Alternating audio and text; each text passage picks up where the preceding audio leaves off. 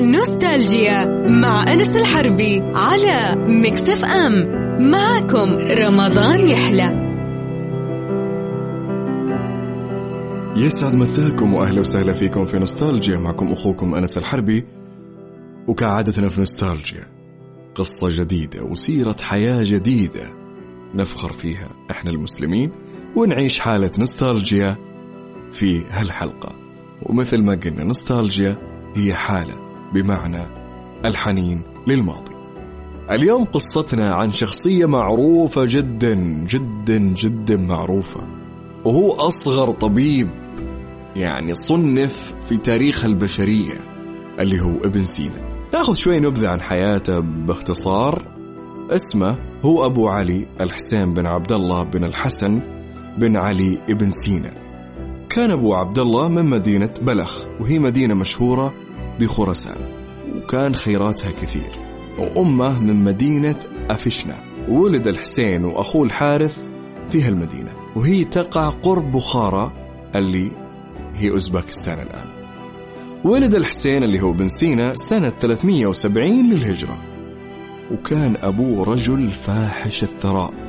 واللي عينه أحد ملوك الساميين اللي هو الملك نوح بن منصور واليا على مدينة أفشنا يعني أبو ابن سينا كان والي على مدينة أفشنا انتقل عبد الله والد الحسين إلى مدينة أفشنا وسكن في قصر من قصورها. وكان الحسين من صغره شغوف للقراءة والمطالعة. اللي هو ابن سينا. تعودوا على اسم الحسين في القصة لأن اسم ابن سينا هو الحسين. قلنا أنه كان يعني شخص شغوف للقراءة والمطالعة فشجعه أبوه على هالشيء. وجاب له الشيوخ والمدرسين وهو في عمر ست سنوات فقط. ومن وصل عشر سنين أتم حفظ القرآن الكريم وتقدم تقدم كثير في اللغة والأدب. فوجهه أبوه بعد هالشيء أنه يدرس علم الفقه على يد الشيخ إسماعيل الزاهد. فراح ابن سينا درس كثير من هالعلوم على يد إسماعيل الزاهد. حتى أنه التاريخ يقول أنه تفوق على شيخه في علم الفقه. سن صغير يا جماعة سن صغير عشر سنوات. بعد ما خلص الحسين ابن سينا من علوم الفقه وقفل عليها بل إنه تجاوز حتى مدرسة راح يكمل دراسة الأدب. ولما خلص من دراسة الأدب دخل في مجال الطب. وبدأ يدرس الطب بشكل مكثف جدا. وفي نفس الوقت وهو يدرس الطب راح تعلم حساب الهند من خلال كتب الخوارزمي. مثل ما ذكرنا أن الخوارزمي أخذ كثير من العلوم أو الرياضيات الهندية. فقام أبو بن سينا بإرساله إلى رجل يعرفه. وكان رجل فقير يبيع البصل. وقال له درس الحسين الرياضيات. بجانب أنه يدرس الطب حاليا. واللي سمعنا عنه أنك أنت أكثر شخص حافظ كتب الخوارزمي. فوافق الرجل على تدريس الحسين بن سينا فجلس الحسين ابن سينا عنده شهور طويلة يدرس فيها الرياضيات بجانب دراسته للطب. وفي ذاك الوقت جاء إلى مدينة بخارى عالم يسمونه أبو عبد الله النتلي. فمن سماع الحسين بن سينا بجية هالعالم راح طلب من أبوه أنه يستقبله في قصره. وأبوه كان الوالي في ذاك الوقت. فوافق أبو عبد الله وقام بدعوة أبو عبد الله النتلي إلى قصره وطلب منه أنه يكون أستاذ لابنه. ووافق أبو عبد الله النتلي على ذلك. بدأ أبو عبد الله النتلي مع الحسين بكتاب إيساغوجي أي المدخل إلى علم المنطق وهو كتاب لأرسطو فيلسوف اليونان. فأخذ الحسين ابن سينا يدرس منطق أرسطو على يد أبو عبد الله النتلي وجلس معه بضعة شهور. إلين انتهى من هالكتاب. وقال لها النتلي أنت الآن يا بني جاهز لدراسة علم الهيئة لبطليموس ومن ثم أصول الهندسة لإقليدس. فقام الحسين بدراسة هالكتب كلها. إلين أتمها جميعا. بعد ما أتم هالكتب ابن سينا قام أبو عبد الله النتلي بتدريس المقولات الفلسفية لليونان. إلين أتم الحسين ابن سينا كل هالعلوم وعمره يا جماعة 14 سنة.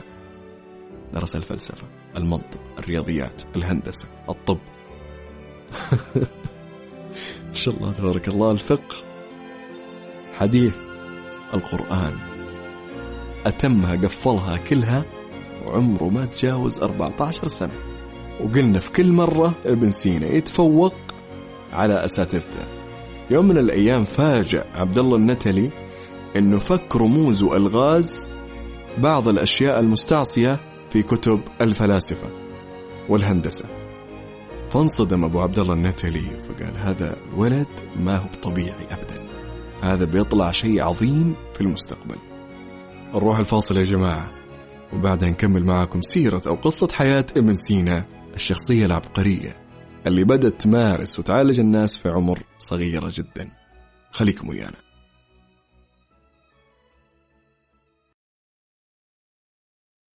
نوستالجيا مع أنس الحربي على مكسف أم. معكم رمضان يحلى.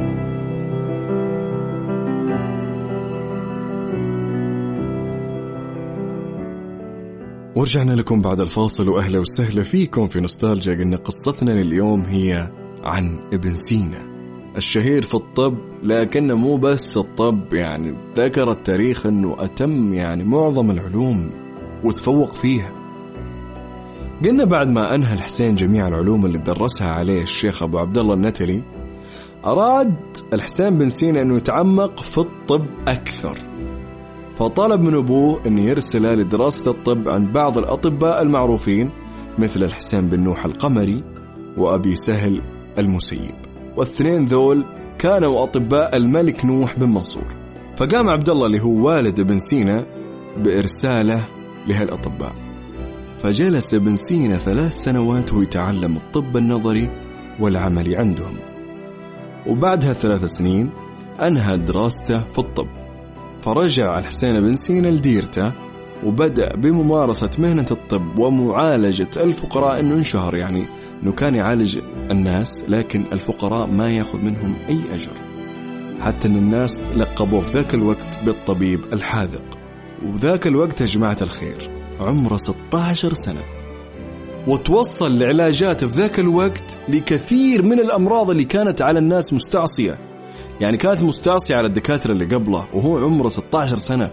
وفي يوم من الأيام انتشر مرض في بخارى وكان الأطباء عددهم مرة قليل. فبدأ هالأطباء من الضغط اللي عليهم بزيادة الأجر عشان ما يبون كل الناس تجيهم. لكن الحسين ابن سينا عالج الكل بدون أخذ أي أجر. فاشتهر جدا جدا جدا اشتهر. ومن بين هالمرضى كان الملك نوح بن منصور. حاول أطباءه الخاصين اللي درسوا الحسين ابن سينا أنهم يعالجونه اللي هم بن نوح القمري وأبي سهل المسيب ما قدروا. ومن يأسوا من معالجته أشاروا على الملك نوح بن منصور إن ممكن الحسين ابن سينا يقدر يعالجك لأنه تفوق علينا. قال الملك نوح ذولي مو أنتم اللي درستوه. وهذا عمره 16 سنة وش بيسوي يعني؟ ما عنده خبرة مثل اللي عندكم. فقالوا طيع شورنا وجيبه. ما انت خسران شيء. فأمر الملك نوح بإحضار الحسين ابن سينا. فمن وصل الحسين بن سينا فحصه وأعطاه الدواء اللي شافه أنه مناسب. وبعد مدة من الزمن شفي الملك نوح كان متفاجئ. وأول ما شوفي قام مستدعى الحسين وضمه لأطبائه الشخصيين. ومن أول ما عينه قال له الملك نوح تمنى علي يعني إيش تبي؟ قول أي أمنية تبيها أنا بحققها لك. فقال له الحسين سمعت أن عندك يا مولاي مكتبة ضخمة وما يدخلها أي أحد فأتمنى أنك تسمح لي بالقراءة فيها. فوافق الملك نوح وقال له المكتبة تحت يدينك بالعكس أنا سعيد أنه شخص بقدر هالعلم اللي فيك يدخل هالمكتبة. بدأ الحسين بقراءة الكتب في مكتبة الملك نوح بن منصور. حتى وصل وقرأ كتاب ما بعد الطبيعة لأرسطو. فعجز أنه يفهمه وعجز أنه يفهم غرض أرسطو من تأليف الكتاب. فرجع الحسين وقعد يقرأ أكثر من مرة مرتين ثلاث أربع وما هو بقادر يفهمه وصل لدرجة أن الحسين بن سينا اهتزت ثقته بنفسه وفي ذكائه. أنا كيف ماني فاهم؟ حفظت الكتاب بس ماني فاهم. وش يبي يعبر عنه؟ وش يبي يوصل له أرسطو؟ وفي يوم من الأيام كان الحسين ابن سينا يتمشى بحي يدعى حي الوراقين. فحصل دلال كتب ينادي. وفي يده كتاب يعني بيبيعه. فمن وصل الحسين لهالدلال وشاف الكتاب شرح كتاب ما بعد الطبيعة لأرسطو. للفيلسوف أبي نصر الفارابي. فهنا انصدم الحسين وقال الله جابك أنا قعدت شهور أعيد في هالكتاب وأحفظه ماني فاهم وش يبي يوصل لأرسطو فمن شاف هالكتاب أخذ ابن سينا وراكض على المكتبة يقرأ هالكتاب اللي هو كتاب يشرح كتاب ما بعد الطبيعة اللي ما هو راضي يفهمه ابن سينا لأرسطو. وكان مؤلف الكتاب هو الفيلسوف أبو نصر الفارابي. وفهم الكتاب وش يبي يوصل له أرسطو. وعدت الأيام وبلغ الحسين من العمر 22 سنة. توفي في ذاك الوقت الملك نوح بن منصور. واضطربت أمور الدولة من بعده. بعدها فترة بسيطة جدا توفي والد الحسين بن سينا اللي هو عبد الله فحزن الحسين بن سينا حزن شديد جدا. وضاقت به بخارى خلاص ما عاد بو قاعدة هنا. فقرر الحسين مغادرة بخارى فاتجه إلى مدينة جرجانية وهي عاصمة خوارزم وتقع على الجانب الشرقي من بحر قزوين.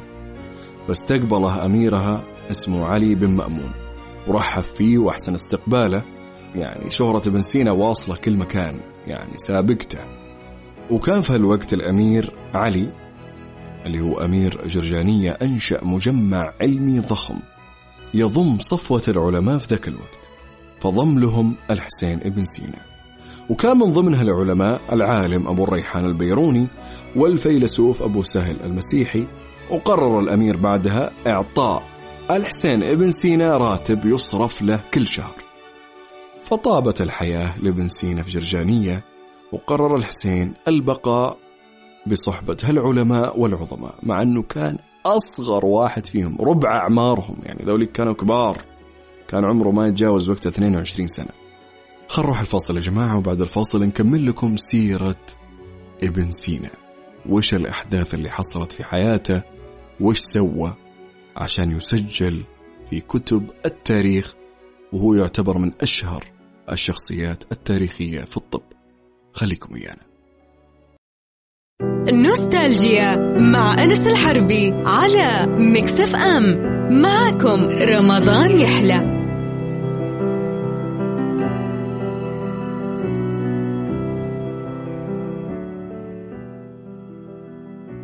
ورجعنا لكم بعد الفاصل. وأهلا وسهلا فيكم في نوستالجيا. قلنا شخصيتنا لليوم هي ابن سينا. وقفنا في قصته منه وصل لجرجانية واستقبل الملك أبو علي وضمه لصفة العلماء وأعطى راتب فزانة العيشة لابن سينا. وكان فيه علماء عظماء هناك كثير جدا. وكان ابن سينا أصغرهم سنا مع أنه كان عضو معهم في نفس هالمكتبة الضخمة أو هالمجمع. جلس الحسين بن سينا في جرجانية ما يقرب من العشر سنين. في ذاك الوقت بدأ فيها بالتأليف.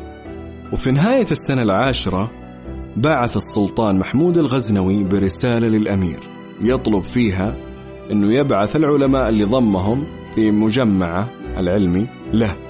فجمع الأمير العلماء وأخبرهم برسالة السلطان محمود الغزنوي. قال لهم القرار لكم اللي يبي يروح يروح واللي ما يبي يجلس عندنا. ممكن أحميه ممكن لكن بحاول إني أحميه عرف الحسين بن سينا أنه ما له مكان عند السلطان محمود الغزنوي لأنه سمع عن كرهه للعلماء.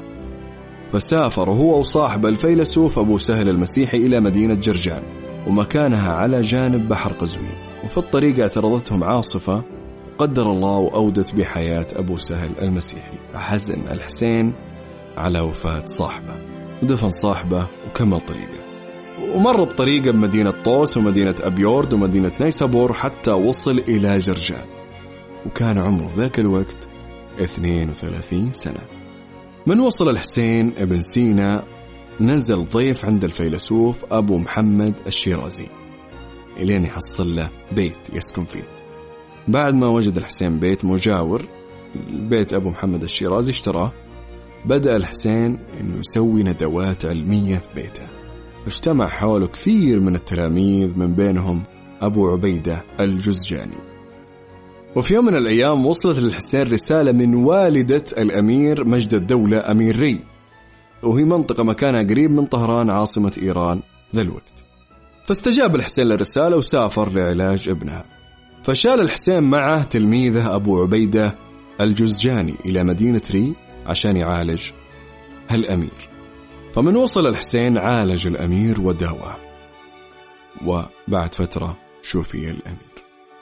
وفي يوم من الأيام والحسين هناك في الري وصل الأمير شمس الدولة قابوس بن وكشمير أمير همذان. فسمع باللي سواه الحسين بن سينا لابن عمه أمير ري فقام وأعطى الحسين بن سينا الهدايا الكثيرة وقربه إلى مجلسه.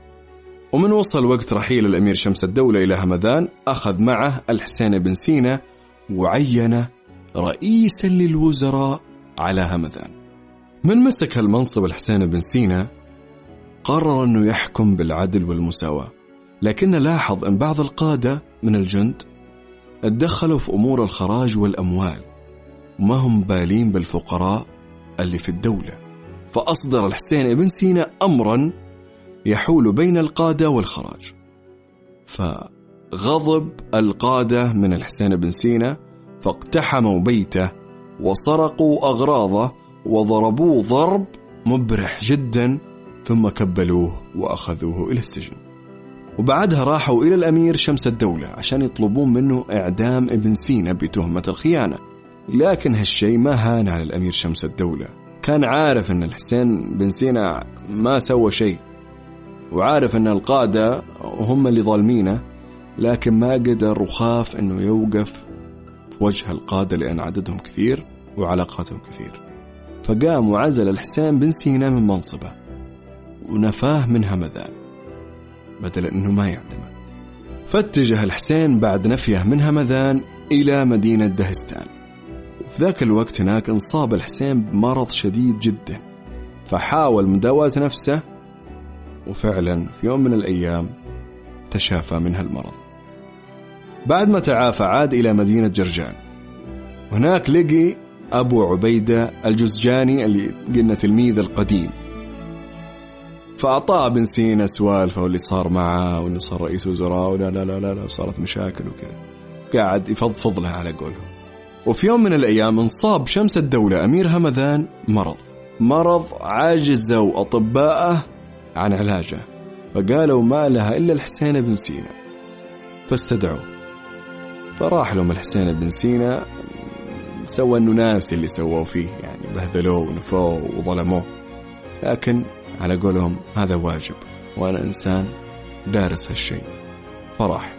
فمن راح عالج الأمير شمس الدولة فقام الأمير شمس الدولة بالإعتذار له باللي صار له وسامحني مو بيدي وكذا.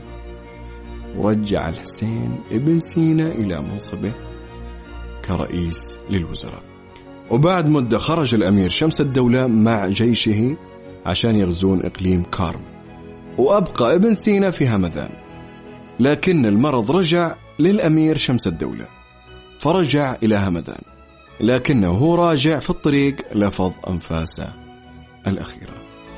وبعد وفاة الأمير شمس الدولة تولى ابنه تاج الدولة الخلافة وما كانت العلاقة مع ابن سينا زينة لأن وصلت أخبار من وشاة وحساد لابن سينا إلها الأمير. فأول ما مسك المنصب عزل الحسين من منصبه. فهرب الحسين ابن سينا واختبى عند صديقه أبي غالب العطار. إلين هدأت الأوضاع. وظن الأمير تاج الدولة إن الحسين ابن سينا هرب من همذان. وفي فترة اختبائه عند صديقه أبي غالب العطار أرسل رسالة ابن سينا إلى الأمير علاء الدولة كاكاوي أمير أصفهان. يطلب فيها تقديم الحماية له لكن أمير تاج الدولة مسك بالرسالة ودرى أن الحسين بن سينا موجود في همدان. فأرسل حملات تفتيشية بيت بيت إلين يحصلون ابن سينا فمن حصلوه ألقوا القبض عليه ودخلوه السجن. ومن عرف أمير أصفهان اللي هو علاء الدولة كيكاوي باللي صار صارت عداوة بينه وبين أمير همذان فاشتعلت الحرب بينهم عشان ابن سينا وانتهت الحرب من حسن حظ ابن سينا لأمير أصفهان. ومن فاز أمير أصفهان رجع إلى أصفهان. يعني خلاص هذه قصة إذن يلا طلع الحسين بن سينا وارسلوا لي فاضطر أمير همدان أنه يخرج ابن سينا من السجن ويرسله إلى أصفهان. ومن وصل رحب الأمير علاء الدولة واشترى للحسين قصر في أصفهان وجلس الحسين في هالقصر للتأليف. أنا إنسان أبي أتفرغ للعلم وش دخلني بالسياسة. فطلب من علاء الدولة هالشيء قال يا أبوي أنا إنسان بتفرغ للعلم. ووقت ما تحتاجوني أنا موجود. السياسة وذا ابعدني عنها. فاستجاب علاء الدولة لطلب الحسين بن سينا. نروح ناخذ فاصل وبعد الفاصل نكمل لكم قصة حياة ابن سينا. خليكم ويانا. نوستالجيا مع أنس الحربي على مكسف أم معكم رمضان يحلى.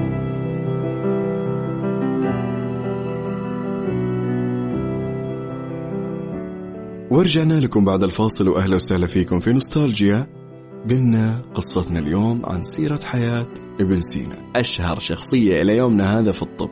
فقلنا أنه أمير أصفهان راح وحضر جيوش وراح حارب أمير همذان وانتصر عليه وقال أنا بإمكاني الآن أن استحل الدولة حقتك لكن هذه قرصة وذن فطلع ابن سينا وارسلوا لي فخاف قلنا أمير همذان وطلع ابن سينا فذهب ابن سينا إلى أصفهان ومن وصل هناك رحب فيه الأمير على الدولة كيكاوي واشترى له قصر فهنا ابن سينا قال يا أبوي أنا إنسان أبي أتفرغ للتأليف. ذبحتونا بهالسياسة ومن سلطان لسلطان ومن حاكم لحاكم أنا تعبت. فراح طلب هالشيء من علاء الدولة كيكاوي وقال له يا طويل العمر أنا إنسان أبي أتفرغ للتأليف. وقت ما احتجتوني أنا موجود. فقبل على الدولة على طلبه وقال سوي اللي تبيه. جلس الحسين بن سينا في أصفهان إلين وصل عمره 55 سنة. وقدر الله وأصابه مرض آلام المعدة والقولون وأخذ يعالج نفسه. فوصل خبر مرضه إلى أخوه الحارث. فجاء الحارث إلى أصفهان عشان يشوف أخوه. كان الحسين يحاول مداواة نفسه لكن بدون فائدة يذكر المؤرخين ابن سينا أن هالمرض بهذلة يعني أنه أسبوع يجلس مريض وأسبوع ما في شيء. فتعب ابن سينا ويبي يكتشف المرض اللي هو مرض آلام المعدة والقولون وعجز. عجز ابن سينا عن اكتشاف علاج أو مداواة لهالمرض. وبعد فترة زاد عليه المرض جدا يعني خلاص أتعب جدا. وفي عز تعب ابن سينا ومرضه طلب منه علاء الدولة اللي هو أمير أصفهان إنه يجي معه للحرب كطبيب معه. يعني لازم تكون معي أنت طبيبي الخاص. فضروري أنا رايح أحارب. فلا بد تجي معي. وفترة روحة ابن سينا لسه ما وصلوا وحاربوا اشتد عليه المرض. فتوفي رحمة الله عليه ذاك الوقت سنة 428 للهجرة. فرحم الله العالم الطبيب ابن سينا. ونذكر لكم بعض القصص في مجال ابن سينا في الطب النفسي. في يوم من الأيام أصيب مرة أمير شاب بمرض عصبي وامتنع عن تناول الأكل. وتوهم بأنه بقرة. يعني قاعد يتخيل أنه بقرة. وأخذ يصرخ يطالب الحرس أنهم يذبحونه ويطعمونه للناس. فراح هلا يستنجدون بالحسين ابن سينا إنه يعالج يعالجون هالولد إيش فيه ذا؟ أنجن.